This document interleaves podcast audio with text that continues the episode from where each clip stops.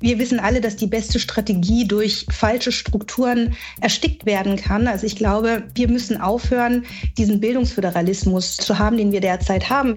Das lähmt uns, das kostet unheimlich Zeit. Wir müssen einfach über sehr pragmatische Wege nachdenken, wie wir es schaffen. Es sind Herausforderungen, aber meiner Erfahrung nach werden die bewältigt, aber sie werden immer nur dann bewältigt, wenn man bereit ist, nicht das zu tun, was in der Vergangenheit richtig war.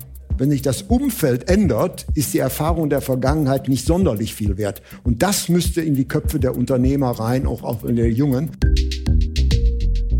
Hallo und herzlich willkommen zu einer neuen Ausgabe von Handelsblatt Disrupt, dem Podcast über neue Ideen, Disruption und die Zukunft Deutschlands als Bildungsrepublik und als Wirtschaftsstandort. Mein Name ist Sebastian Mattes und ich begrüße Sie wie immer ganz herzlich aus unserem Podcaststudio hier in Düsseldorf.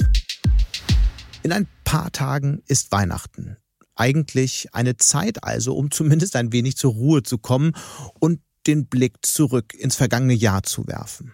In der heutigen Sendung machen wir, wie in den vergangenen Jahren auch schon, genau das Gegenteil. Wir wagen einen Ausblick, genauer gesagt einen Ausblick auf die wirtschaftliche und bildungspolitische Zukunft Deutschlands. Wir werden die Frage diskutieren, was Bildung in Deutschland mit großen Dampfern und kleinen Schnellbooten zu tun hat, wie Pop-up-Stores dabei ins Bild kommen und warum ein Digital Native zu sein nicht gleichbedeutend mit digitaler Kompetenz ist. Diese Fragen und noch viel mehr zum Thema Bildung entspringen der Gedankenwelt, aber vor allem auch der Erfahrungswelt der Bestseller-Autorin, BWL-Professorin und Multi-Aufsichtsrätin Jasmin Weiß. Gerade hat sie den Spiegel-Bestseller Weltbeste Bildung herausgegeben, in dem es darum geht, wie wir in Deutschland unsere digitale Zukunft sichern können. Aber heute geht es nicht nur um unsere digitale Zukunft, sondern auch um unsere Zukunft als Wirtschaftsstandort. Können wir unsere industrielle Führungsposition beibehalten? Welche Rolle wird China im nächsten Jahrzehnt spielen? Und muss sich Deutschland mehr an Europa anpassen oder vielleicht umgekehrt? Das habe ich mit Bert Rürup besprochen. Er ist Chefökonom des Handelsblatts und Präsident des Handelsblatt Research Instituts. Mit ihm und der Bildungsexpertin Jasmin Weiß konnte ich im Rahmen eines Live-Podcasts beim diesjährigen Wintercamp der Handelsblatt Media Group sprechen und einen Blick auf die Herausforderungen richten, die uns in den nächsten Jahren und Jahrzehnten erwarten.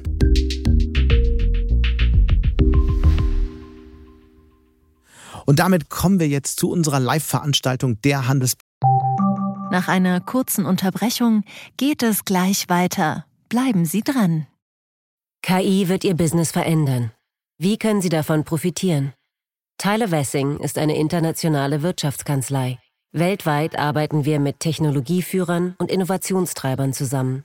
Wir beraten Sie bei Fragen zu strategischen Akquisitionen oder der Entwicklung konkreter Anwendungsszenarien, genauso wie zum Schutz des geistigen Eigentums oder zum KI-Recht. Investieren Sie in KI. Entwickeln Sie sich weiter mit KI. Mit uns. Wir wissen wie. Tyler Wessing. Media Group, dem Wintercamp hier in Düsseldorf und zu meinem ersten Gespräch mit der Bildungsexpertin Jasmin Weiß. Hallo Jasmin. Hallo Sebastian. Du hast gerade ein Buch veröffentlicht, Weltbeste Bildung. Ich habe mich gefragt, über Bildung wird ja nun seit Jahren diskutiert. Viel hat sich nicht geändert. Wenn ich durch Grundschulen, durch die Grundschulen meiner Kinder laufe, dann sieht es da immer noch aus wie in den 70er Jahren. Äh, was willst du, was kannst du überhaupt mit so einem Buch erreichen? Das ist eine super Frage, Sebastian. Aber ich glaube, aus dem trüben Befund, dass wir in der Bildung hinterherhinken und einfach die letzten Jahre wahnsinnig viel verschlafen haben, sollten wir nicht mit Resignation reagieren, sondern wirklich mit geschiedener Ambition, endlich mal den Sprung nach vorne zu machen. Und das war für mich auch der Anlass, dieses Buch zu schreiben. Okay, aber dann doch trotzdem nochmal die Frage.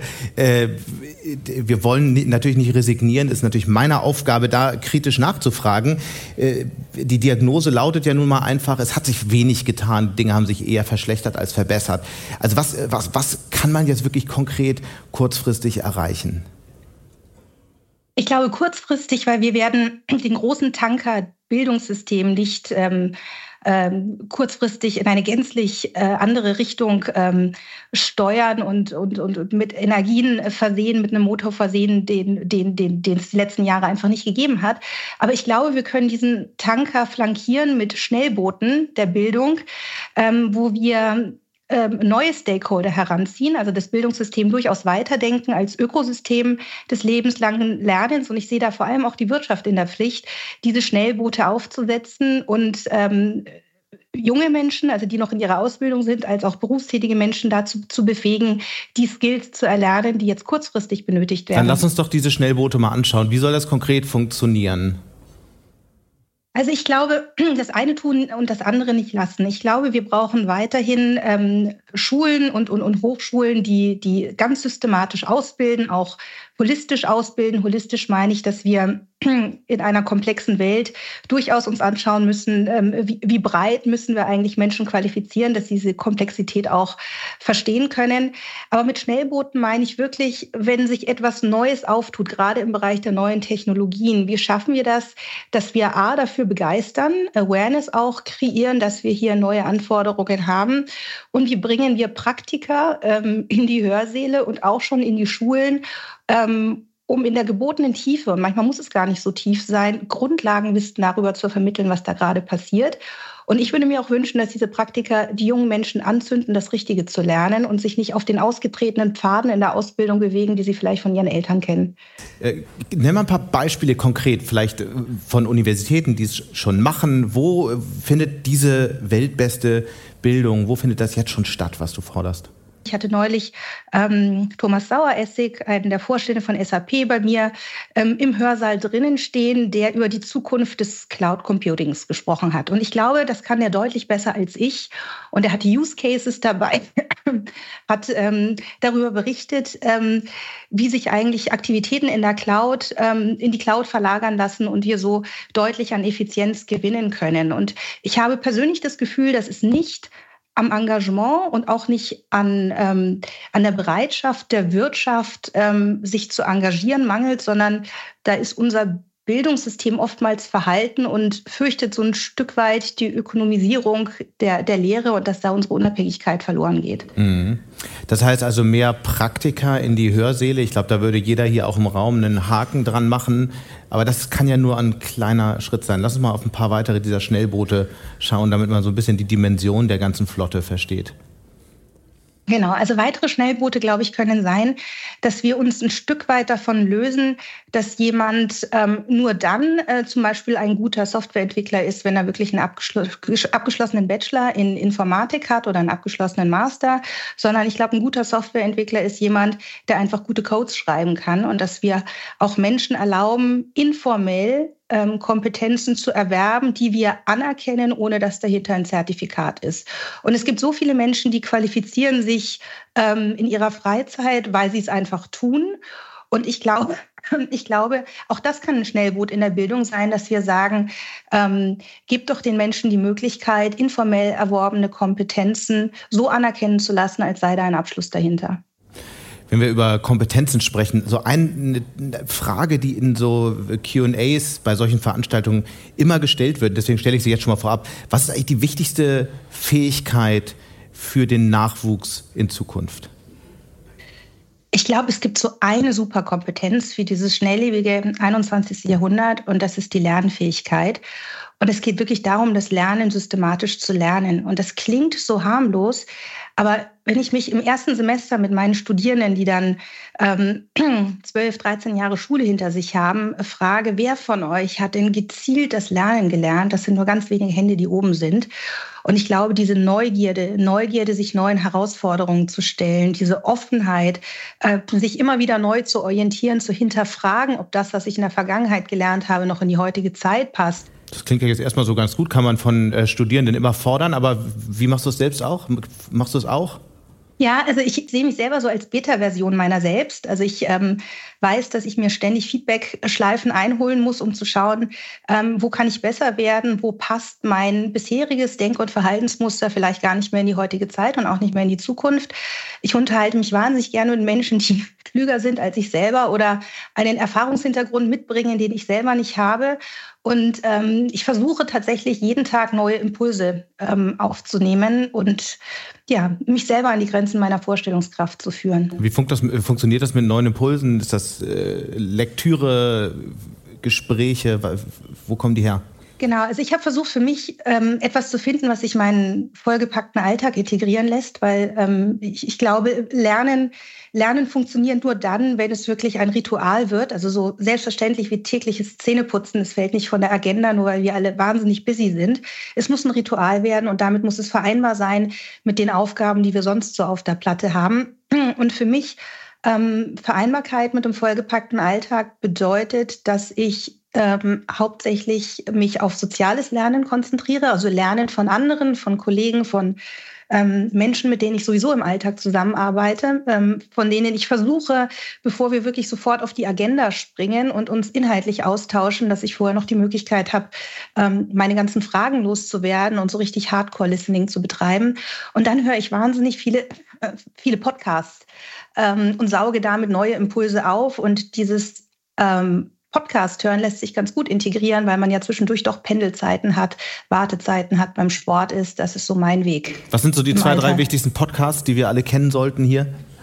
Handelsblatt Disrupt, das wird dich nicht überraschen. Ah, ich hatte es gehofft. ich, bin heavy, ähm, ich bin Heavy-User. Ähm, ich äh, liebe den, ähm, den ADA-Podcast äh, und Adam Grant, wenn ich ehrlich bin. Mhm. Adam Grant, den wir auf einer Veranstaltung neulich auch hatten. Da haben wir viel auch über äh, ja, äh, Lernen gesprochen, auch über äh, Karrierewege, über Leadership. Äh, ich würde gerne über die Flanke mal über dein Leben sprechen. Das Thema ist ja schon über lange Zeit Bildung gewesen und äh, ich habe ich hab gelesen, das hat auch viel mit deiner persönlichen Geschichte zu tun und letztlich auch mit deiner Großmutter. Vielleicht teilst du die Geschichte hier mal mit uns. Ähm, sehr, sehr gerne. Also meine Großmutter war nahezu Analphabetin, also die konnte nur ein ganz kleines wenig äh, lesen und schreiben. Und die hatte echt ein hartes Leben. Und ähm, meine Kindheit ist so völlig anders verlaufen als ähm, das Leben meiner Großmutter und auch die Kindheit meiner Mutter, die wirklich in absolut ärmlichen Verhältnissen im, in Hongkong in den 50er Jahren aufgewachsen ist. Und ich fühle mich sehr privilegiert, wenn ich jetzt hier im wir leben hier im Süden von München und wenn ich morgens aufwache, dann spüre ich jeden Tag, ähm, was der Unterschied zwischen meinem Leben und, äh, äh, und dem Leben war, das meine Mutter in der Kindheit geführt hat. Und die Brücke zwischen diesen zwei Welten, und es sind ja nicht nur geografische Welten, die sich verändert haben, sondern eben auch soziale Welten und ähm, ja, Welten der Vorstellungskraft und die Brücke war einfach exzellente Bildung und Zugang zu Bildung. Und deswegen war mir immer bewusst, dass egal wie spannend meine Karriere in der Wirtschaft verlaufen wird, ich möchte mich engagieren in der Bildung und anderen Menschen helfen, diese Brücke zu bauen. Mhm. Äh, wie hat deine Mutter es dann äh, nach Deutschland geschafft? Wie war so der Weg? Weil dein Vater ist dann ja, ist ja Deutscher. Er ist Deutscher. Die haben sich an der Universität in Heidelberg kennengelernt und meine Mutter war also lange Zeit weit davon äh, entfernt, äh, die Uni in Heidelberg von innen zu sehen. Ähm, allerdings hat sie im Alter von sechs Jahren eine Bildungspatenschaft geschenkt bekommen von einem amerikanischen Ehepaar, die gesagt haben, wir möchten einem jungen Kind ein ganz nachhaltiges Geschenk machen, einem Kind aus prekären Lebensverhältnissen. Und diese Bildungspatenschaft bestand darin, dass sie gesagt haben, wir übernehmen die privaten Schulgebühren ähm, für meine Mutter. Meine Mutter hatte zu dem Zeitpunkt auch Kinderarbeit gemacht, hat in einer Fabrik gearbeitet. Also dieser Weg ähm, hätte, wäre eine Sackgasse gewesen. Und die haben einfach ganz konsequent gesagt, also das, was du in der Fabrik verdient hast, das zahlen wir äh, deiner, deiner Mutter, damit sie ne, Essen einkaufen kann. Und du gehst auf eine Privatschule. Und mit 18 Jahren ist sie dann nach Deutschland gekommen und ähm, hat einen ja, ganz klassischen akademischen Weg eingeschlagen, meinen Vater dort kennengelernt und äh, meine Geschwister und ich sind in wirklich privilegierten Verhältnissen aufgewachsen und ähm, haben Zugang zu exzellenter Bildung gehabt. Mhm. Was, was hast du gelernt aus dieser Geschichte, dass möglicherweise äh, ja auch vielleicht den Deutschen hilft äh, beim Blick auf die Bildung? Ich meine, das ist ja vielleicht auf der einen Seite der, dieser, dieser, dieses Verständnis auch in Asien, das wäre in Indien äh, ganz ähnlich, dass allen klar ist, dass nur mit extrem harter Arbeit, extrem harter Bildungsarbeit im Prinzip so eine Art Aufstieg möglich ist. Ist es das? Ähm, unter anderem, genau. Ich habe manchmal in Deutschland das Gefühl, dass wir Bildung für selbstverständlich nehmen. Ähm, Bildungs Bildung ist bei uns ja auch kostenlos, was, was gut ist, weil wir ähm, äh, keine Studiengebühren haben und grundsätzlich einen sehr niederschwelligen Zugang zu Bildung haben. Aber es darf nicht bedeuten, dass diese kostenlos Mentalität von Bildung dazu führt, dass wir ihr keinen hohen Stellenwert beimessen. Und ähm, gerade passiert so vieles, was ähm, aus unserer Sicht immer selbstverständlich war. Demokratie war für uns selbstverständlich, Frieden war für uns selbstverständlich und eine gute Bildung war für uns selbstverständlich. Und wir merken gerade, dass all das nicht selbstverständlich ist. Und in Bezug auf Bildung merken wir, dass ähm, dass das, was das Bildungssystem uns äh, anbietet, und gerade haben wir ja auch gehört, ähm, digitale Kompetenzen werden nicht an den Schulen vermitteln aus, aus Sicht der Befragten. Ähm, und damit spüren wir, ähm, wir müssen uns selber anstrengen und, und, und Bildung einen ganz, ganz hohen Stellenwert beimessen mit einem hohen Maß an Eigenverantwortung dafür. Ich habe genau bei dieser Zahl vorhin gedacht, äh, gerade was digitale Bildung angeht, ähm, hast du da nicht manchmal das Gefühl von Resignation, einfach beim Blick auf die Bildungspolitik? Weil ich meine, wir haben seit Jahren darüber gesprochen, dann kam Corona, auf einmal hieß es so, und jetzt ist der Knoten geplatzt. Alle haben verstanden, wie wichtig das Thema ist, und jetzt ist Corona vorbei und also ich kann nur von, von der Grundschule meiner Kinder berichten. Da sieht digitale Bildung so aus, dass die Erstklässler jetzt zweimal die Woche eine Stunde ein iPad an den Vierertisch gelegt kriegen und damit machen können, was sie wollen. Ansonsten läuft der Unterricht so weiter wie bisher. Das ist jetzt digitale Bildung. Ja, ja, genau, das ist sie eben nicht. Und ähm, ich kann das von der eigenen Grundschule meiner, ähm, meiner Tochter auch so berichten. Und das sind sicherlich äh, schon nicht die, äh, die schlechtesten Schulen, äh, Grundschulen in Deutschland. Ähm, und das zeigt wieder einmal mehr, dass wir, glaube ich, selber aktiv werden müssen und ähm, diese, sagen wir mal, diese Schnellboote auf den Weg schicken müssen. Und wir kennen alle überall Pop-up-Stores, die für gewisse Zeit irgendwo auftauchen und dann wieder verschwinden. Und ein Schnellboot könnte sein, dass solche Pop-up-Academies aufgebaut werden. Die sind dann an den Grundschulen und da sind ähm, ja, Praktiker aus der Wirtschaft, die kommen dann mit Programmierrobotern, die kommen mit spannenden Use Cases und ähm, zünden, zünden hoffentlich die jungen Leute an, bringen ihnen ein Stück weit mit, ähm, was es bedeutet, einfache Codes zu schreiben, ähm, überhaupt die Begeisterung für äh, solche Themen wie Coden, wie für Robotik. Ähm, und ich glaube, da kann das Lehrpersonal auch wirklich entlastet werden. Aber Jasmin, ist das nicht wieder eine sehr privilegierte äh, Sichtweise oder ein privilegierter Weg? Das werden dann die Grundschulen in den reichen Vororten bekommen, weil sich da irgendwelche Eltern engagieren. Und die, die Orte, wo, wo halt weniger privilegierte Menschen leben, haben es dann einfach nicht. Am Ende führt das doch noch zu einer viel dramatischeren digitalen Spaltung der Gesellschaft.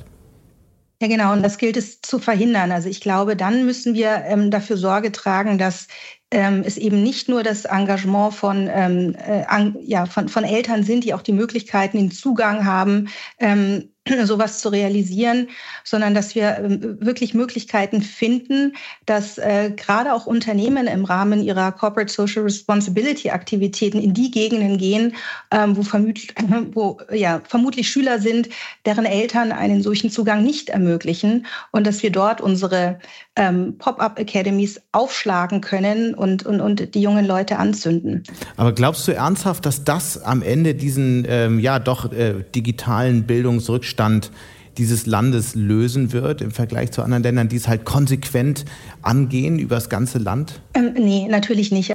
Ähm, wir sehen ja beim Digitalpakt, ähm, bei dem Geld, was zur Verfügung gestellt worden ist, wie lange es gedauert hat, bis überhaupt die ersten Schulen angefangen haben, Gelder aus diesem Digitalpakt ähm, ähm, ja, auszugeben, also zu beantragen, dann auszugeben. Das ist alles so schwerfällig. Und ich glaube, wir müssen einfach über sehr pragmatische Wege nachdenken, wie wir es schaffen. Ähm, und das ist für mich wirklich zweigeteilt. Zum einen wirklich Begeisterung für Digitalisierung, Begeisterung für neue Schlüsseltechnologien, Begeisterung für die Grundlagen von IT und von Coden, dass wir das vermitteln, gepaart mit einer Grundlagenkompetenz. Also das eine tun, das andere nicht lassen. Begeisterung ist dann ja schön und gut auf der einen Seite, auf der anderen Seite trifft diese Begeisterung dann auf ein Lehrpersonal, das überhaupt keine Ahnung hat, was sie äh, mit dieser Begeisterung tun soll. Und letztlich, ja, äh, bleibt doch alles wie in den 70ern. Also dann lass uns mal konkret werden. Jetzt, wir, wir reden jetzt mal über Bildungspolitik. Was sind so die drei, vier Dinge, die passieren müssen, damit der Knoten platzt? Also zum einen glaube ich, und das, das, wir, wir wissen alle, dass die beste Strategie durch falsche Strukturen erstickt werden kann. Also ich glaube, wir müssen aufhören, diesen Bildungsföderalismus ähm, äh, zu haben, den wir derzeit haben. Wir haben momentan ja nicht ein Bildungssystem, sondern 16 unterschiedliche Bildungssysteme in Deutschland. Und das, ähm, das lähmt uns, das kostet, ähm, das kostet unheimlich Zeit. Wir können keine Synergien heben, wir verlieren an Geschwindigkeit. Also das wäre das Erste, wo ich wirklich sagen würde, wir müssen ähm, viel, viel mehr wirklich auf bundespolitischer Ebene steuern können, um da Schlagkraft zu gewinnen. Ähm, das Zweite ist, ich glaube, wir müssen äh, wirklich ein Selbstverständnis ähm, entwickeln. Und vielleicht ist das auch die Brücke zu der Familiengeschichte, die ich vorhin zum Thema Bildung erzählt habe. Ähm, sehr, sehr viel mehr Eigenverantwortung, sehr, sehr viel mehr Wertschätzung für Bildung, sehr, sehr viel mehr dieses Verständnis internalisieren, dass wir alle Unternehmerinnen und Unternehmer an unserem eigenen Kompetenzportfolio sind. Und dass wir, wir Unternehmer agieren, nämlich schauen, ist das, was ich kann und was ich mitbringe, eigentlich wirklich marktfähig, marktfähig in der Gegenwart und marktfähig in der Zukunft und hebt sich ein Stück weit auch vom Wettbewerb an. Und ich glaube, durch, dieses, durch diese Eigenverantwortung werden auch nochmal Energien freigesetzt. Die Leute werden selber aktiver, sich umzuschauen, wo bekomme ich denn ähm, Zugang zu Wissen, was ich benötige. Und das Dritte ähm, ist, glaube ich, wirklich das Engagement der Wirtschaft. Diejenigen, die die Zukunft verändern, müssen sie anderen erklären und das wirklich von Beginn an in der Qualifizierungskette angefangen vom Kindergarten und dann nie damit aufhören, also berufsbegleitend weiterführen.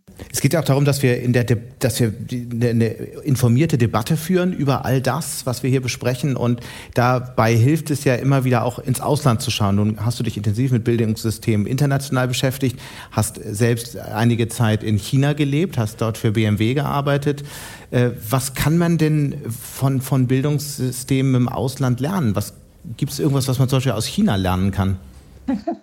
Genau, also ich bin Hongkong-Chinesin und, und, blicke schon irgendwie auch, ähm, sagen wir mal, äh, kritisch auf, auf, ähm, auf das politische System in China und trotzdem können wir uns von den Chinesen einiges abschauen, weil sie machen einiges auch richtig.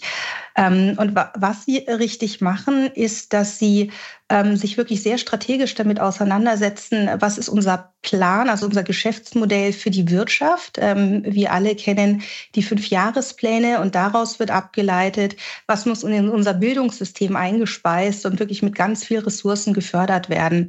Welche Fähigkeiten werden in Zukunft benötigt? Dann eine Gap-Analyse zu machen, wo stehen wir heute und wo wollen wir hin? Und dann wirklich ganz, ganz viel Ressourcen, zeitlich Ressourcen, finanzielle Ressourcen gepaart mit Eigenverantwortung zu investieren, um diese Lücke zu schließen. Mhm. Was sind die Nachteile? Ich meine, das chinesische Bildungssystem wird ja auch immer äh, sehr deutlich kritisiert. Das heißt dann immer wieder, äh, dass, dass Schülerinnen und Schüler, die dort ausgebildet werden, zwar gut darin sind, Dinge auswendig zu lernen, das kreative Denken spielt dann weniger eine Rolle. Wie waren deine Erfahrungen dort, als du vor Ort warst? Ich glaube schon, eine Stärke von uns gegenüber der chinesischen Gesellschaft ist die Aufforderung, selbstständig zu denken, ähm, einen konstruktiven Dissens zu äußern, ähm, äh, Abweichungen von der, sagen wir mal, top-down vorgegebenen Meinung ähm, also im Kopf zu haben und, und dann auch zu kommunizieren. Und da sehe ich wirklich eine große Chance für uns und auch eine Stärke gegenüber dem chinesischen System, was viel mehr ähm, durch Vorgeben, repetitives Lernen, möglichst präzises Wiedergeben geprägt ist. Das ist eine Kompetenz, die brauchen wir in Zukunft immer weniger. Das kann Technologie deutlich besser. Du hast dich viel mit der Veränderung ähm, der Arbeitswelt auch beschäftigt. Du, und du hast gleichzeitig seit vielen Jahren auch mit jüngeren Menschen äh, zu tun. Es wird ja viel darüber diskutiert, was diese neue Generation, die da jetzt ins Berufsleben kommt, eigentlich so wünscht und fordert. Und das ist, sind ja nun auch in vielen Fällen die begehrten Fachkräfte, die alle suchen. Äh, werden die eigentlich schon richtig verstanden von den Unternehmen? Ja, nicht, nicht, nicht überall. Und ich glaube, wir müssen da in einen sehr offenen ähm, Dialog und zwar offen von beiden Seiten hineingehen, weil wir brauchen ja diese Generation an, an Fachkräften. Ähm, und gleichzeitig braucht diese Generation an Fachkräften Arbeitgeber, die ähm, verstanden haben, was deren Verständnis von attraktiver Arbeit, von zeitgemäßer Führung, ähm, von auch einem, ne, von, von einer zeitgemäßen Arbeitsorganisation ist. Und ähm, ich, ich blicke durchaus ein Stück weit ambivalent auf diese Generation, die ich ja selber mit ausbilde. Zum einen sehe ich, wie gut diese Generation ausgebildet ist. Also in meiner Zeit, ich habe vor 20 Jahren studiert, war das irgendwie noch so, wenn du ähm, ins Ausland gegangen bist, ein, zwei Semester und ein Auslandspraktikum hattest, da warst du schon ganz weit vorne mit dabei. Ähm, jetzt habe ich das Gefühl, dass das gilt als Standard. Ähm, und trotzdem darf diese Generation nicht das Gefühl haben, ähm, die großen Herausforderungen unserer Zeit, die wir haben, äh, lösen sich hier mit einer 30-Stunden-Woche und wir arbeiten alle ganz fröhlich von wo immer wir sein möchten. Und ähm, ich, bevor ich geleistet habe, fordere ich erstmal, dass ich eine richtig, richtig schöne äh, Life-Balance haben möchte. Dazu sind, glaube ich, die Herausforderungen, die wir alle vor der Brust haben, zu groß. Und all das, was jetzt gerade unter solchen Stichworten wie Sondervermögen diskutiert wird, sind ja eigentlich Schulden, die wir aufnehmen auf, ähm, auf, auf, auf den Schultern der nachfolgenden Generation. Und die müssen dazu beitragen, dass wir irgendwie einen Weg finden, äh, wie wir das finanzieren. Das heißt, wir brauchen wirklich einen ganz, ganz ehrlichen Dialog. Wir verstehen, ihr habt ein neues Werteverständnis. Wir verstehen, ihr habt andere Anforderungen in Arbeit. Aber bitte versteht auch, was die Anforderungen sind, was die Probleme sind, die zu lösen sind und wie finden wir hier zueinander. Es gibt dann ja diese typischen Missverständnisse, dann, dann heißt es von, von Seiten der Unternehmen, ja, da kommt jetzt eine, äh, eine neue Generation, die riesige äh, Ansprüche hat und im Vorstellungsgespräch über äh, die erste Auszeit nach anderthalb Jahren spricht, auf der anderen Seite aber überhaupt nicht mehr leistungsbereit ist und sich ständig krank meldet. Also ähm, das sind so die, die Dinge, die man, die man ähm, hört was müssen denn jetzt Unternehmen machen, um diese Missverständnisse ähm, zu überwinden? Und, oder, oder ist es so, wie, wie, wie neulich ein Unternehmer sagte, ah, die haben alle noch nicht richtig Krise gelernt. Wenn die jetzt einmal eine Krise gesehen haben, dann werden die schon wissen, wie es funktioniert und dann wird sich das alles schon einpendeln. Also ich glaube, die Generation hat Krise, also spätestens seit zwei, dreiviertel Jahren wissen wir ja alle, was, was Krise ist. Und ähm, äh, also ich glaube, Krise hat diese Generation wirklich verstanden. Und ich glaube, diese, Generation bringt auch einiges an Stärken mit. Ein Missverständnis, glaube ich, was wir ausräumen müssen, ist, dass eine Generation, die allesamt Digital Natives sind, sind nicht allesamt digital kompetent und werden die großen digitalen Transformationsprojekte wie von selbst lösen. Also ich glaube, da äh, besteht so häufig das erste Missverständnis, dass Arbeitgeber auch die Digital Natives erstmal so qualifizieren muss, dass die Anforderungen auch wirklich gemeistert werden können. Das Zweite, was ich auch bei den Unternehmen, die ich so begleiten darf, wahrnehme, ist, dass sich viele Arbeitgeber schwer tun, von etwas zu lösen, was uns ja selber in unserer eigenen Sozialisierung als Führungskräfte geprägt hat. Also wir alle haben ein Karriereverständnis, wir alle haben ein Verständnis dafür, was man geleistet haben muss, um Zugang zu bestimmten Privilegien zu bekommen, zum Beispiel auch Sabbatical, ne? und dann nach eineinhalb Jahren etwas einzufordern, wo man noch so gar nicht richtig viel geleistet hat und gerade mal das Onboarding hinter sich gebracht hat. Da tun sich viele schwer zu sagen, und das gestehe ich jetzt einer Generation zu, weil wir veränderte äh, Machtverhältnisse am Arbeitsmarkt haben. Und ich glaube, da muss man sich einfach aufeinander zubewegen und sehr, sehr offen ehrlich und auch wertschätzend miteinander kommunizieren. Und ich habe momentan auch das Gefühl, dass viele Arbeitgeber sich aus der Not, diesen War for Talents dann zu verlieren, gar nicht mehr trauen, Tacheles zu reden und zu sagen, was sie denn eigentlich erwarten von jungen Leuten. Mhm. Jetzt könnte man noch diskutieren, wie eigentlich Journalisten in Zukunft aussehen werden. Leider ist unsere Zeit hier äh, am Ende. Das werden wir dann bei nächster Gelegenheit tun. Ich sage an dieser Stelle ganz herzlichen Dank, Jasmin Weiß. Ja, herzlichen Dank an euch. Und von der Bildung jetzt zu meinem Gespräch mit dem Handelsblatt-Chefökonom Bert Rürup und der Frage, wie wird es Deutschland im nächsten Jahr ergehen und was kann uns Leistungssport für das Leben in der Wirtschaft lernen? Man muss bei äh, Bert Rürup, ich meine, viele, viele Sachen, die wir gehört haben, wissen wir. Was vielleicht nicht jeder weiß, vielleicht starten wir damit mal, lieber Bert. Du wärst ja fast Leistungssportler geworden. War ich. Du warst Leistungssportler. Welcher Sportart? Darf man nicht sagen. Äh, ich war über 30 Kilo schwerer und ich war im Auswahlteam für die Europameisterschaften. Ähm, ja, 1968 war ich 30 Kilo schwerer als jetzt. Für Sport Kugelstoßen. Kugelstoßen. Hm? So, was, was hast du äh, damals beim Kugelstoßen gelernt, was dir noch heute hilft?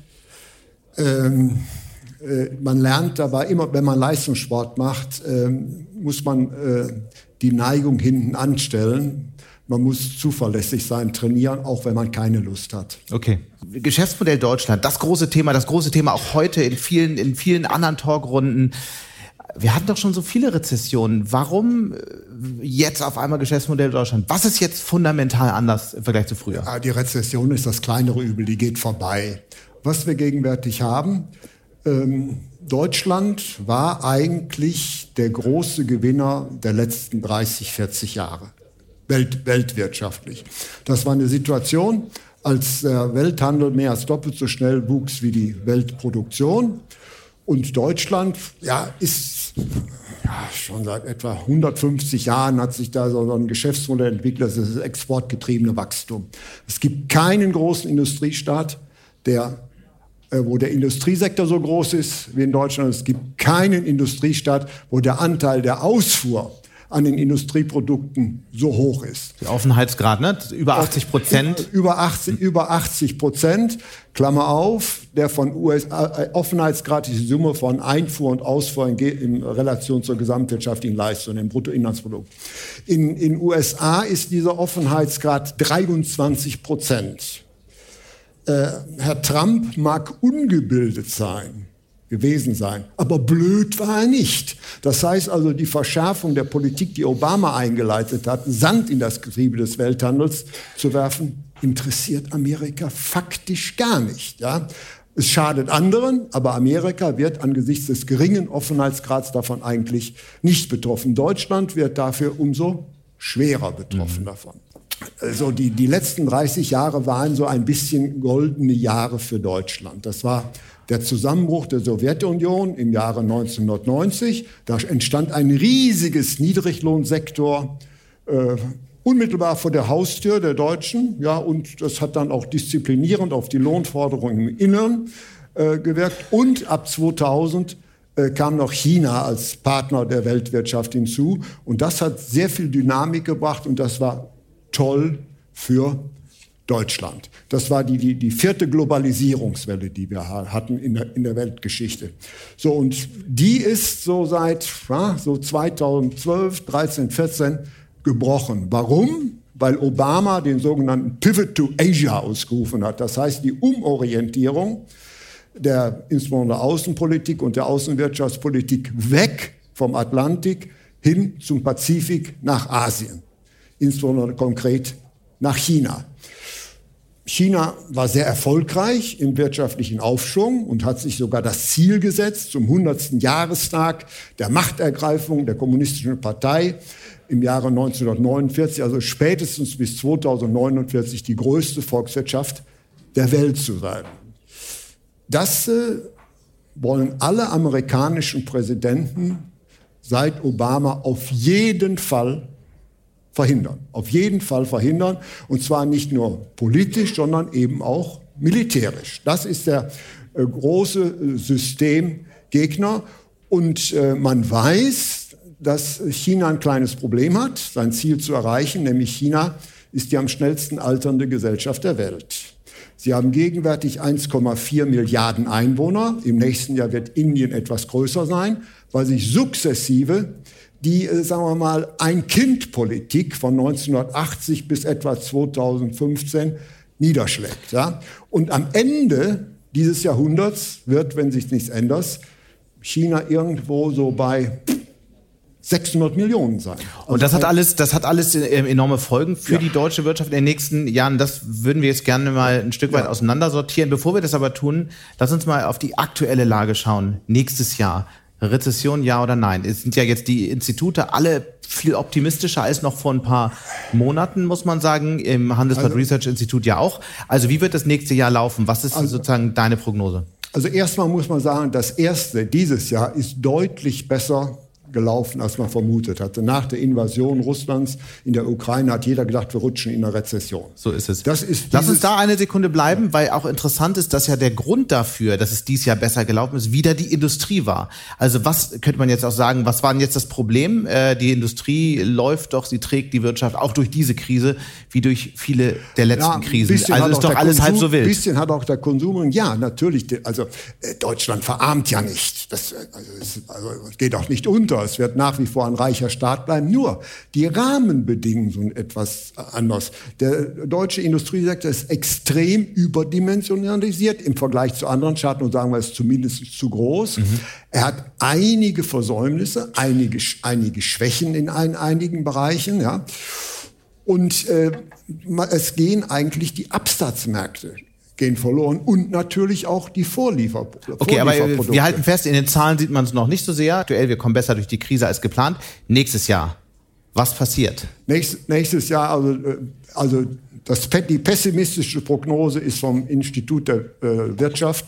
Äh, die sagen, wir gehen so 0,75 rutschen wir runter ins Negative. Mhm. Die heute rausgekommenen Prognosen sagen leichtes Wachstum voraus. Das HRI wird im nächsten Jahr, nächste Woche mit einer Prognose vorauskommen. Ich weiß das Ergebnis natürlich noch nicht, aber äh, ich glaube, ähm, eine Rezession im Sinne äh, eines gesamtwirtschaftlichen mhm. Rückgangs wird man ausschließen können, was natürlich sein kann, dass es eine technische Rezession gibt, dass zwei Quartale mal negativ sind. Aber äh, einen dramatischen Wachstumseinbruch wird es nicht geben, sondern eine Abflachung. Was ja interessant ist an der aktuellen Situation, wir sehen eine, eine Abflachung, wir sehen möglicherweise eine Rezession, wir sehen aber einen durchaus intakten Arbeitsmarkt. Wird das nächstes Jahr so bleiben? Ja, der, der Arbeitsmarkt ist intakt, das ist die gute Seite der Bevölkerungsalterung. Das heißt, uns fehlen natürlich jetzt die, die Industriearbeiter und die Facharbeiter und da hilft natürlich die Alterung. Allerdings wissen wir auch, diese Alterung bedingt, dass das Trendwachstum, Sie sind ja Ökonomen im Raum? Wäre keine Schande, melden Sie sich mal. Ja. Gut, dann wissen wir, was das Trendwachstum ist. Das ist die langfristige Wachstumsrate und Konjunkturschwankungen bereinigt. Und die liegt gegenwärtig in Deutschland so bei 1,4 bis 1,5 Prozent. Und ähm, in der Gemeinschaftsdiagnose vom letzten Jahr ist vorausgesagt, dass das sukzessive auf etwa 0,3 Prozent bis Ende der 30er Jahre zurückgeht. Das heißt, dass die deutsche Wirtschaft wächst, wird keine Selbstverständlichkeit mehr sein, allein aus diesem mhm. Grund. Also wir haben dieses Jahr geklärt, wir haben das nächste Jahr geklärt ich würde sagen, jetzt äh, weiten wir den Blick mal ein bisschen und schauen mal auf die Trends, äh, auf die wir dazulaufen. Geschäftsmodell Deutschland. Wir haben verstanden, in den vergangenen, äh, insbesondere 15 Jahren haben wir eine regelrechte Sonderkonjunktur erlebt, angetrieben durch Jahre. An, angetrieben durch die günstige Energie, angetrieben durch die billigen Produkte aus Asien, äh, angetrieben ja. durch den stark gut funktionierenden Welthandel. Und es gibt noch ein politökonomisches Argument. Die Arbeitslosigkeit, die wir auch hatten Anfang, sagen wir mal. Des Jahres 2000, hat natürlich zu Arbeitsmarktreformen, Sozialreformen geführt, die extrem beschäftigungsfördernd war unter der Stichwort so, Agenda all 2000. Das, all das ist um die Ecke. Ja. Was passiert die nächsten Jahre? Wenn, also wenn, wenn jetzt nichts passiert, wenn wir jetzt so weiterlaufen in die nächsten Jahre, was, was ist das dann für ein Land in ja, fünf, sechs wenn, Jahren? Wenn nichts passiert, wir, wir werden nicht so weiterlaufen wie in, wie in den letzten Jahren. Äh, wir haben ja immer noch, sagen wir mal, die, die, das ungelöste Problem des Ukraine-Konfliktes. Das wird meines Erachtens, jetzt prognostiziere ich mal, das nächste Jahr voll durchgehen. Nämlich es Verhandlungen es kann keinen Gewinner geben in diesem Krieg. Es kann keinen Sieger geben. Es kann nur einen Verhandlungsfrieden geben. Und ein Verhandlungsfrieden ist nur dann möglich, wenn beide Vertragskriegsparteien in etwa die gleichen Vorstellungen mhm. vom Ausgang haben. Und das ist gegenwärtig nicht der Fall. Die sind so weit Okay, also der Krieg wird uns weiter, der ich glaube, das ist wenig überraschend, die Erkenntnis, damit rechnen, glaube ich, viele, aber ja. was, Blick weit. Ja, wir haben einen Strukturbruch, was unsere genau. Energie kostet. Das heißt, wir, wir hatten ja die, mit die billigste Energie in Deutschland ja. und da haben wir jetzt ein Displacement. So, die ist jetzt, haben wir ja heute schon mehrfach diskutiert, die Energie wird deutlich teurer bleiben. Bleiben. Ja. So, und äh, was bedeutet das jetzt? Also wie wird sich die, die, die deutsche Wirtschaft das, verändern in den nächsten Jahren? Mit was müssen ja, wir da rechnen? Un, unsere, unsere Kernindustrien, das ist die Chemie und der Automobilwirtschaft, hat Probleme. Und man ist ja hoffentlich kein Unternehmer hier im Raum, aber man muss natürlich sagen, Unternehmen sind teilweise vaterlandslose Gesellen. Sie werden natürlich ihre Standorte dort allozieren wo sie günstige Rahmenbedingungen hat. Und genau das macht ja USA. Sie mhm. machen eine harte protektionistische Politik. Das wird dann unter Anti-Inflationsgesetz verkauft. Aber Fakt geht es darum, Industriestandorte reinzuziehen in das Land. Und da wird muss die deutsche Industrie darauf anspringen. Nämlich, äh, sie müssen ja auch die Kapitalinteressen der Anleger befriedigen. Und das wird in Deutschland zunehmend schwieriger. Mhm. Und das ist genau äh, das Problem. Und äh, USA werden ihre Position vielleicht rhetorisch ändern, aber faktisch nicht. Und wenn du Unternehmer wärst, eines führenden großen Chemieunternehmens, würdest du dir überlegen. Ja, wir haben, also wir, wir, wir hören das ja aus dem Hintergrund von den Unternehmen längst, äh, kürzlich mit dem CFO von einem großen äh, ähm, Industriekonzern gesprochen, der mit seinen Investoren in den ähm, USA gesprochen hat und die einfach nur mitleidig gefragt haben, ob er hier den Schrottwert seiner Anlagen schon abgeschrieben hat. Also sozusagen, das ist der Blick von Amerikanern auf Europa, ja. der ist natürlich auch übertrieben. Aber nochmal die Frage, was bleibt dann am Ende ja. übrig? Und ähm, also ich, ich wage jetzt ja. mal eine These, wenn wir, wenn wir es, wenn wir es einfach weiterlaufen lassen, dann bleibt eben nicht so viel übrig. Dann geht sehr viel äh, Schwerindustrie raus. Sehen wir ja jetzt schon, Chemieindustrie, ja. ein großer Teil der Unternehmen hat Produktion runtergefahren, schreibt Verluste, wird die Krise gerade im mittelständischen Bereich nicht überleben. So, und ähm, die Frage, die sich daran anschließt, ist, wie sieht die Wirtschaft dann aus in ein Also zunächst mal, so also pessimistisch wäre ich nicht. Wir haben natürlich noch eine unglaublich starke Kraft, die wir heute, glaube ich, gar nicht gesprochen haben, das sind unsere Hidden Champions. Das sind Mittelständler, die haben keinen großen Namen, aber die sind nach wie vor äh, gut dabei. Aber wir müssen natürlich eine andere Position anders bedenken. Der zweitgrößte Markt der Welt ist nicht China, das ist Europa. Europa ist der zweitgrößte Weltmarkt. Und ich glaube, wir können nur eine halbwegs countervailing Power Position aufbauen, wenn sich Europa irgendwie zusammenraubt. Aber das wird kein deutsches Europa sein. Das ist immer unsere Vorstellung. Lass uns das eine, lass uns das mal kurz sortieren. Ja. Das heißt, Deutschland wird die, wird, wird keine Industriepolitik alleine machen können. Es wird eine europaweite Antwort zum Beispiel auf die Herausforderungen aus China und den USA ja. geben müssen. Aber wie könnte die zum Beispiel konkret aussehen? Also was wäre ähm, eine Antwort auf den Inflation Reduction Act der Amerikaner, das milliardenschwere Subventionsprogramm, über das schon so oft gesprochen wurde Dass man Forschungscluster setzt, nicht in einem Land, sondern europäisch formuliert. Dass man die Marktnormen harmonisiert, um die Aufnahmefähigkeit der Märkte machen und vor allen Dingen, dass man geopolitisch nicht als 27 Zwerge, die wir gegenwärtig mhm. sind, sondern auftritt, mit einer Stimme redet. Aber das schafft dieses, Euro, dieses äh, Europa nicht. Ist, also natürlich brauchen wir einen europäischen Finanzminister, aber das ist ja schon ein Problem. Aber das ist für mich die einzige Chance, nämlich nur zusammen kann Europa halbwegs ein Gegengewicht zu USA und China setzen. Nicht als 27 Mickey Mouse. Okay, also Wahrscheinlichkeit von 0 bis 10, 0 ganz unwahrscheinlich, 10 sehr wahrscheinlich, dass es in den nächsten 10 Jahren irgendwann die Erkenntnis reift und es doch gelingt? Äh, wenn sich äh, wieder mal Deutschland und Frankreich zusammenraufen sollten, was früher mal der Fall war, was gegenwärtig nicht der Fall ist, 7,5 Prozent. Und äh, wenn, wie wahrscheinlich ist es, dass das passiert? Bitte? Wie wahrscheinlich ist es, dass das passiert? Ähm, das hängt ein bisschen vom Leidensdruck beider Länder ab und noch ist er nicht hoch genug. Mhm. Ich bin da nicht pessimistisch und man muss natürlich auch sehen, was hatten wir eine Angst davon, dass eine Nationalistin äh, die italienischen Wahlen gewinnt. Da hat man doch geschlottert. Und was macht die Frau für eine Wirtschaftspolitik?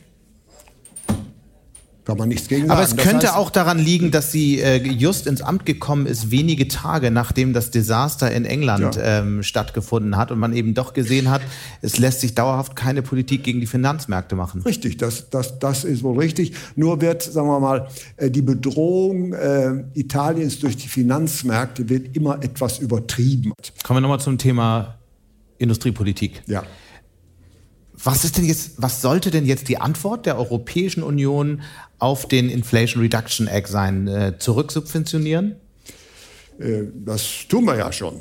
Ja. Genau, aber äh, es gibt ja, es lauten, laufen ja schwindelerregende Summen durch den Raum. Also wir, wir werden was, wir werden gemeinsame ein, ein, Schulden. Ein, wir werden, wir werden einen fiskalischen Wettlauf mit äh, USA nicht bestehen können. Nämlich die USA haben noch etwas, was äh, wir eigentlich nicht haben. Sie sind der Herrscher der Weltwährung, der US-Dollar. Der mhm. US-Dollar ist die Weltwährung und da kommt der Euro nicht dran. Darf ich zwei Minuten äh, erklären, warum? Absolut. Also es gab mal äh, Anfang der 70er Jahre einen Krieg äh, im arabischen Raum zwischen Indien und arabischen Staaten.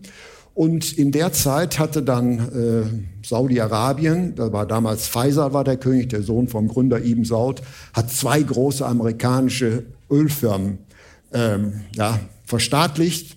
Die heißen heute Aramco. Da wollte schon also äh, USA kriegerisch intervenieren, aber da hatte Nixon, der war damals der Präsident, eine genialische Idee. Er hat seinen Finanzminister hingeschickt und der hat gesagt, also komm, ihr könnt Aramco behalten.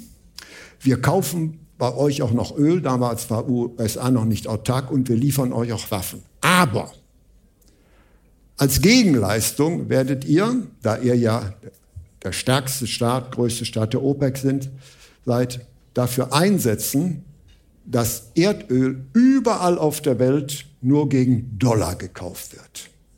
Und damit war der kaputte Dollar die Weltwährung geworden. Nämlich vorher war das System von Bretton Woods zusammengebrochen, weil man den Vietnamkrieg über Schulden finanziert hatte.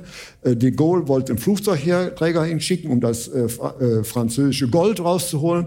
So. Und seitdem ist der Dollar die Weltwährung. Solange Erdöl der Treibstoff der Welt ist, das wird noch viel länger sein, als wir glauben, ist der Dollar unschlagbar. Das haben wir gesehen. Trump wollte ja äh, Sanktionen oder hat Sanktionen gegen den Iran durchgesetzt, kurz nach seinem Amtsantritt. Die deutsche Wirtschaft wollte das nicht. Sie wollte eine Sonderlösung haben. Und dann wurde ihnen mal sehr schnell stark gemacht, sie wollen doch noch auf dem amerikanischen Markt agieren und dort Dollar verdienen, die sie brauchen. Die kriegen sie ja sonst nicht.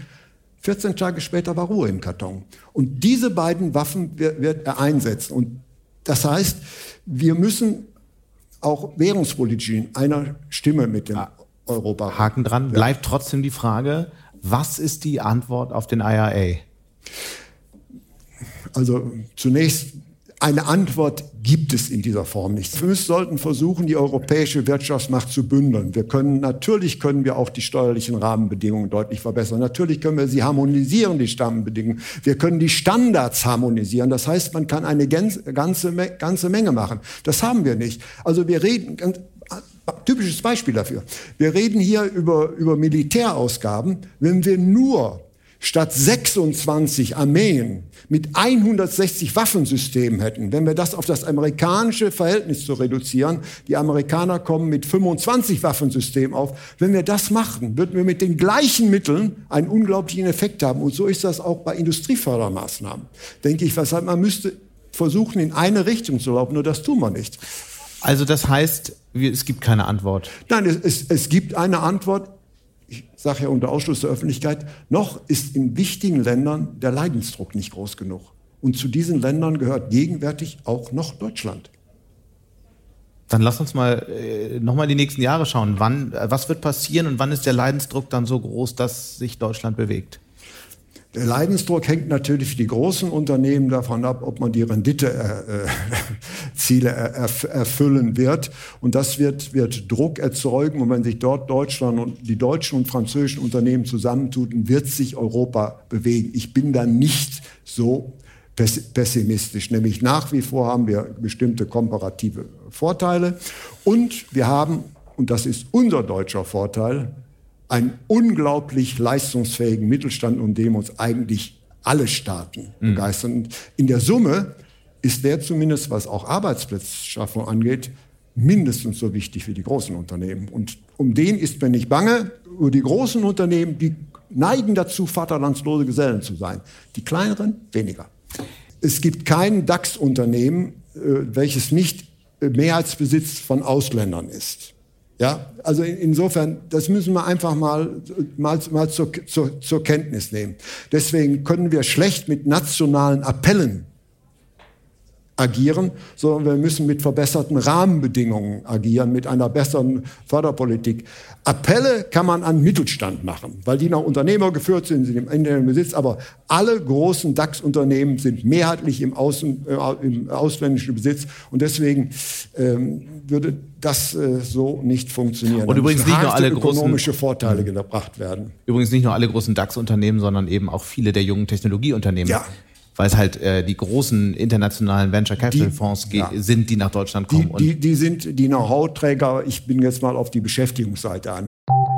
Nach einer kurzen Unterbrechung geht es gleich weiter. Bleiben Sie dran. Die deutsche Wirtschaft steht vor neuen Herausforderungen. und Sie möchten aktiv die Zukunft mitgestalten? Dann sind Sie beim Handelsblatt CFO Summit 2024 genau richtig. Erleben Sie hochkarätige Speaker und CFOs renommierter Unternehmen wie Amazon, Google oder SAP. Seien Sie Teil dieses exklusiven Gipfeltreffens am 11. und 12. Juni in Düsseldorf. Mit dem Code Podcast sparen Sie bei der Anmeldung 15%. Alle weiteren Infos unter handelsblatt-cfo-summit.de. Gegangen. Das ist, sind die Großen ja schon noch wichtiger. Ja, wird sich denn die wirtschaftliche Struktur in Deutschland verändern? Der, ich meine, der Anteil der Industrieproduktion am BIP ist leicht gesunken ja, in den vergangenen Jahren. Ist genau. Ähm, wenn wir die Industrie selbst anschauen, ja. dann sehen wir jetzt schon, die äh, Schwerindustrie ja. ist massiv in der Krise, Produktionseinbruch ja. im zweistelligen Prozentbereich zum Vorjahr, der Rest der Industrie ein Stück weit gewachsen. Wie wird sich diese Struktur, die ökonomische Struktur in den nächsten fünf Jahren verändern? Ja, das ist die klassische Ex-Antwort. Das kommt drauf an. Das kommt natürlich drauf an, wie, sagen wir mal, China und USA sind die wichtigsten Aushandelspartner, wie das, wie deren Verhältnis. Es ist ja auch schon so, dass heute ja mittlerweile mehr deutsche Automobile im Ausland Ausland produziert werden als in Deutschland. Das ist ja nichts Neues. Das ist ja nichts Neues.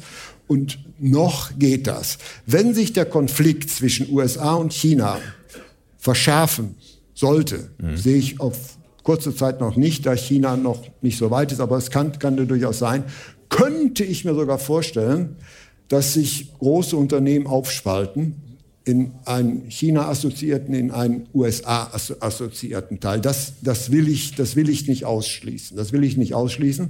Aber das hängt ein bisschen davon ab, äh, wie sich der latente Konflikt, oder nee, ist nicht mehr latent, wie sich der Konflikt zwischen USA und China entwickelt und eine entscheidende Sache dabei ist Formosa. Mhm. Das, das, das wird der Fall sein. Wenn Formosa wirklich angegriffen würde von China, dann hätten wir einen massiven Wirtschaftskrieg. Und da, das wäre nicht gut für Deutschland. Aber nochmal zur, zur Ausgangsfrage zurück. Das heißt, äh, die industrielle Struktur, die wird im Großen und Ganzen so bleiben ja. in den nächsten Jahren? Also wir, wir, haben, wir, haben, wir sind äh, Chemiegut, wir sind langsam wieder Pharmagut, Automobil mhm. und Maschinenbau. Das sind die industriellen, das sind die industriellen, sagen wir mal, mal äh, Zentren.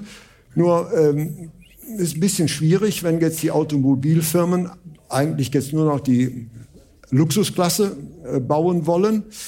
Äh, ist das aus Shareholder Value Interesse vielleicht äh, interessant, aber aus beschäftigungspolitischen Interessen und aus Wertschöpfungsinteressen also nicht so sehr. Hier haben wir schon einen Konflikt zwischen den einzelwirtschaftlichen Interessen und vielleicht den mhm. wirtschaftspolitischen, den gesamtwirtschaftlichen.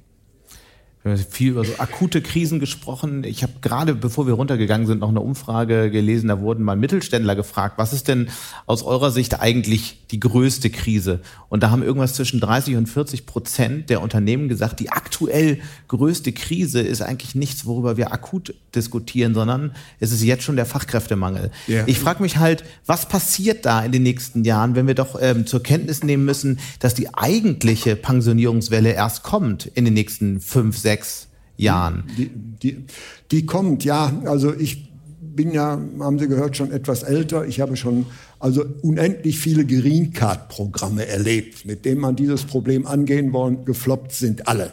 Ja? Und das wird auch diesmal der Fall sein. Wir müssen sehen, wir sind kein attraktives Einwanderungsland, weil wir eben eine alternde Bevölkerung haben, die ist nicht so sonderlich aufnahmefähig und wir haben die unangenehme Eigenschaft, wir sprechen Deutsch. Ja, und die meisten qualifizierten Kräfte, die wir haben wollen, sprechen Englisch. So. Und, und wenn es überhaupt ein Instrument gäbe, wir müssten in allen wichtigen Unternehmen Englisch als Arbeitssprache einführen, dann hätten wir eine Chance, die Fachkräfte zu kriegen. Also, und das ist eigentlich der Punkt. Da sind letztlich äh, die meisten gut gemeinten Versuche äh, dran, dran gescheitert. Wir hatten äh, eine massive Einwanderungswelle, deswegen ist im letzten Jahrzehnt die deutsche Bevölkerung ja gewachsen und jünger geworden. Das war als Folge der Euro-Krise. Da ist man reingekommen. Jetzt auch bei der Ukraine kommen auch sehr viele Hochqualifizierte rein, aber die sind, wenn die Krise zu Ende ist, sehr schnell weg. Ja? Und auch die äh, aus der Eurozone sind auch wieder weg. Das heißt, gegenwärtig haben wir das Problem eigentlich nicht. Und deswegen versucht man ja jetzt so ein Einwanderungsgesetz zu machen, um aus entfernteren Kulturkreisen Fachkräfte ranzubringen. Ist richtig, muss man machen, aber man sollte nicht allzu viel Hoffnung drauf setzen. Deswegen würde ich sagen, wenn man so eine Einwanderungspolitik machen sollte, sollte man die auf jeden Fall mit dem flankieren, was wir heute diskutiert haben, mit einer Technologieoffensive. Das heißt mit Automatisierung. Dass wir, dass Man wir, muss doch eigentlich sagen, dass, im Moment dass, die. dass wir die, die Arbeitsintensität, die Arbeitsintensität Mhm. ein wenig reduzieren. Und dazu haben wir Chancen. Das würde auch den Industriestandort Deutschland retten. aber es ist ja schon eine schizophrene Situation. Vor zehn Jahren habt es überall noch die großen Berichte gegeben darüber, dass die Roboter und künstliche Intelligenz bald Millionen Menschen arbeitslos machen wird. Heute kommt sie nicht schnell genug, um all die Arbeit zu übernehmen, die von Menschen nicht mehr gemacht werden kann, weil es schlicht keine Arbeitskräfte mehr gibt. Ja, aber, aber das äh, konnte man damals schon wissen. Das ist so ein, ein, ein Narrativ, was bei jeder industriellen Revolution kommt. Das war bei der Erfindung der Dampfmaschine so, das war bei der Erfindung äh, der Industrialisierungswelle im 19. Jahrhundert so. Immer war Massenarbeitslosigkeit. Richtig ist, es gab immer Entlassungen und bestimmte Berufe sind weggefallen. Also die erste, äh, die Mechanisierungssache hat beispielsweise den Handwerker weggeräumt, aber an dessen Stelle trat der Facharbeiter und zwar sehr viel mehr. Das heißt also, äh, meines Erachtens ist die Angst vor Massenarbeitslosigkeit, ungeachtet ob die Bevölkerung schrumpft oder altert, immer maßlos übertrieben worden. Ich bin ja auch mal gespannt, ob, äh, ob die Digitalisierung die ganzen Jobs dann wirklich übernehmen kann. Aktuell ist ja eher so, sehen wir hier auch bei uns. Ähm, ich weiß nicht, ob wir weniger technisches Nee, Personal haben hier im mehr. Haus haben mit der Digitalisierung, Wir- sondern haben- eher mehr. wir haben- wir Früher haben hatten mehr. wir die Setzer, heute haben wir riesige Produktabteilungen. Ja, die wir, machen einfach wir, andere werden, Dinge. wir werden haben mehr. Allerdings müssen wir auch sehen, wir erleben ja auch eine Destandardisierung der Arbeitszeit. Für mich ist völlig klar, als, als ich hatte, also dass, dass ich eine 40-Stunden-Woche hätte, war klar. Aber heute wird schon bei qualifiziertem Personal, wenn man fragt, wie würden Sie denn arbeiten, sagen sie, ja, also, äh, 40 Stunden möchte ich doch flexibilisieren und dann vielleicht auch das mal. Das heißt also, ähm, man spielt ja auch, ich hoffe, ich trete niemandem zu nahe, sagen wir mal, die Bevölkerungsalterung äh, verbessert ja die Verhandlungschancen der gegenwärtigen Fachkräfte und Nachwuchskräfte. Das wird nicht arbeitgeberfreundlicher werden, gerade wenn man die Leute Die Gehälter steigen. Die Gehälter Weiterer Inflationsdruck für die nächsten Jahre. Vielleicht da nochmal so ein, ähm, so ein Ausblick. Was, wie wird es mit dem Thema Inflation weitergehen? Inflation äh, wird, wird, wird, wird zurückgehen. Dies umso mehr als, äh, sagen wir mal, die EZB hat ja eigentlich seinen, ihren Kurs heute verschärft. Die hat zwar nicht äh, 0,75 erhöht, sondern nur 0,5, aber sie hat gleichzeitig ihre Käufe reduziert. Das heißt, es ist eine Verschärfung der Politik. Und äh, sie wird, äh, hat auch kommuniziert, dass noch ein, ein Ende nicht absehbar ist. Deswegen ist der DAX ja auch senkrecht abgestürzt heute. Ja? Und das ist richtig. Ähm, nämlich, es hat sich ja mittlerweile schon so eine Inflationsmentalität in Deutschland verbreitet. Das heißt, es gibt äh, viele Unternehmen, ähm, die haben in der Inflation ihre Gewinnmargen deutlich erhöht. Das heißt, man geht davon aus, dass die Inflation vorhanden ist. Und dann, das ist was Ekliges. Wenn die Leute glauben, dass Inflation herrscht, dann herrscht Inflation. Da gab es mal einen klugen Ökonom, Gottfried Haberler, 30er Jahre, ein Österreicher, der in den USA gelehrt hat, der sagte, Inflation herrscht dann, wenn die Leute glauben, dass Inflation herrscht. Und das hat sich bereits durchgesetzt ein Stück weit. Und deswegen muss man eine ganz radikale Geldpolitik treiben, um diese Inflationsvermutung, Inflationserwartung zu drücken. Ja. Außerdem, in USA haben wir eine klassische Inflation, die also durch eine Geldmengenausweitung erzeugt worden ist. In Deutschland haben wir das, was man früher Teuerung nannte. Der Be Inflation, den Begriff gibt seit, seit 15, 1600 als, äh, sagen wir mal, Go spanisches Gold und Silber aus Südamerika in Form von Pesos äh, Europa überflutete. Inflare, aufblähen. Wenn Sie mal Grimms Märchenbücher lesen, da ist von Teuerung die Rede.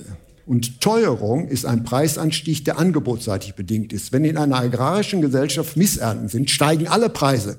So, und was wir in Inflation haben in diesem Jahr, ist 70 Prozent Teuerung. Das ist Erdöl, Lieferketten und so weiter, Gas, ja. Und das kann man nicht Geld durch Geldpolitik bekämpfen, wenngleich man es versuchen wird. Aber trotzdem muss man eine rigide Geldpolitik machen, um die Inflationserwartungen, die sich breit gemacht haben, zu drücken. Das ist genau das Dilemma, vor dem sie sind. Und deswegen ist die Situation in Deutschland ein bisschen schwieriger, so als komplexer als in den USA oder in Europa, müssen wir sagen. Was stimmt dich eigentlich trotz allem optimistisch? Wir haben immer noch eine gute Arbeitsmoral. Wir haben einen relativ hohen Bildungsstandard. Also noch einmal, äh, ich habe relativ viele äh, Krisen schon äh, mitbekommen. Ähm, ja, es sind Herausforderungen, aber meiner Erfahrung nach werden die bewältigt, aber sie werden immer nur dann bewältigt, wenn man bereit ist, nicht das zu tun, was in der Vergangenheit richtig war. Das heißt also, eine Entscheidung nicht kalibrieren an eine Erfahrung der Vergangenheit. Wenn sich das Umfeld ändert, ist die Erfahrung der Vergangenheit nicht sonderlich viel wert. Und das müsste in die Köpfe der Unternehmer rein, auch, in der Jungen, dass man, gerade wenn sie starke technologische Umbrüche haben, die Erfahrung der Vergangenheit nicht mehr so viel zählen, auch wenn ihnen das ihre Altvorderen sagen. Das sage ich als Altvorderer auf jeden Fall diese Erkenntnis in die Köpfe reinzukriegen. Das ist auch unsere Aufgabe als Handelsblatt. Äh, Bert Rürup, ich sage dir an dieser Stelle ja. ganz herzlichen Dank ja. für diese Diskussion. Ja.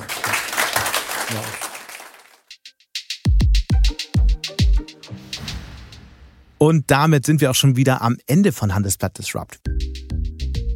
Wie immer freue ich mich über Kommentare in der Handelsblatt Disrupt LinkedIn-Gruppe oder senden Sie mir gerne eine Mail. Die Details finden Sie wie immer in den Show Notes. Danke an dieser Stelle auch für die Unterstützung von Marcel Joschko und natürlich Regina Körner und Migo Fecke von professionalpodcasts.com, dem Dienstleister für Strategieberatung und Podcastproduktion, dem Dienstleister, ohne den dieser Podcast nicht erscheinen würde.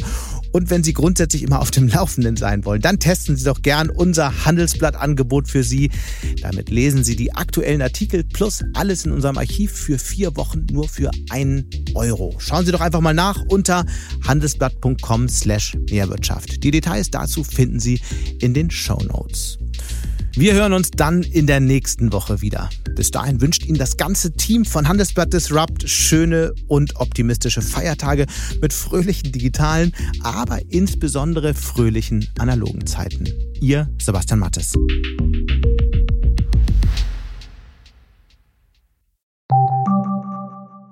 Bist du auf der Suche nach Inspiration und Netzwerkmöglichkeiten? Dann ist das Summer Camp der Handelsblatt Media Group genau das Richtige für dich. Treffe über 800 EntscheiderInnen, nimm an interaktiven Workshops teil und werde Teil der einzigartigen Camp Community. Wir wollen gemeinsam mit dir die Zukunft unserer Wirtschaft gestalten und aktuelle Herausforderungen angehen. Erfahre mehr und sichere dir noch heute dein Ticket auf hmg-summercamp.de.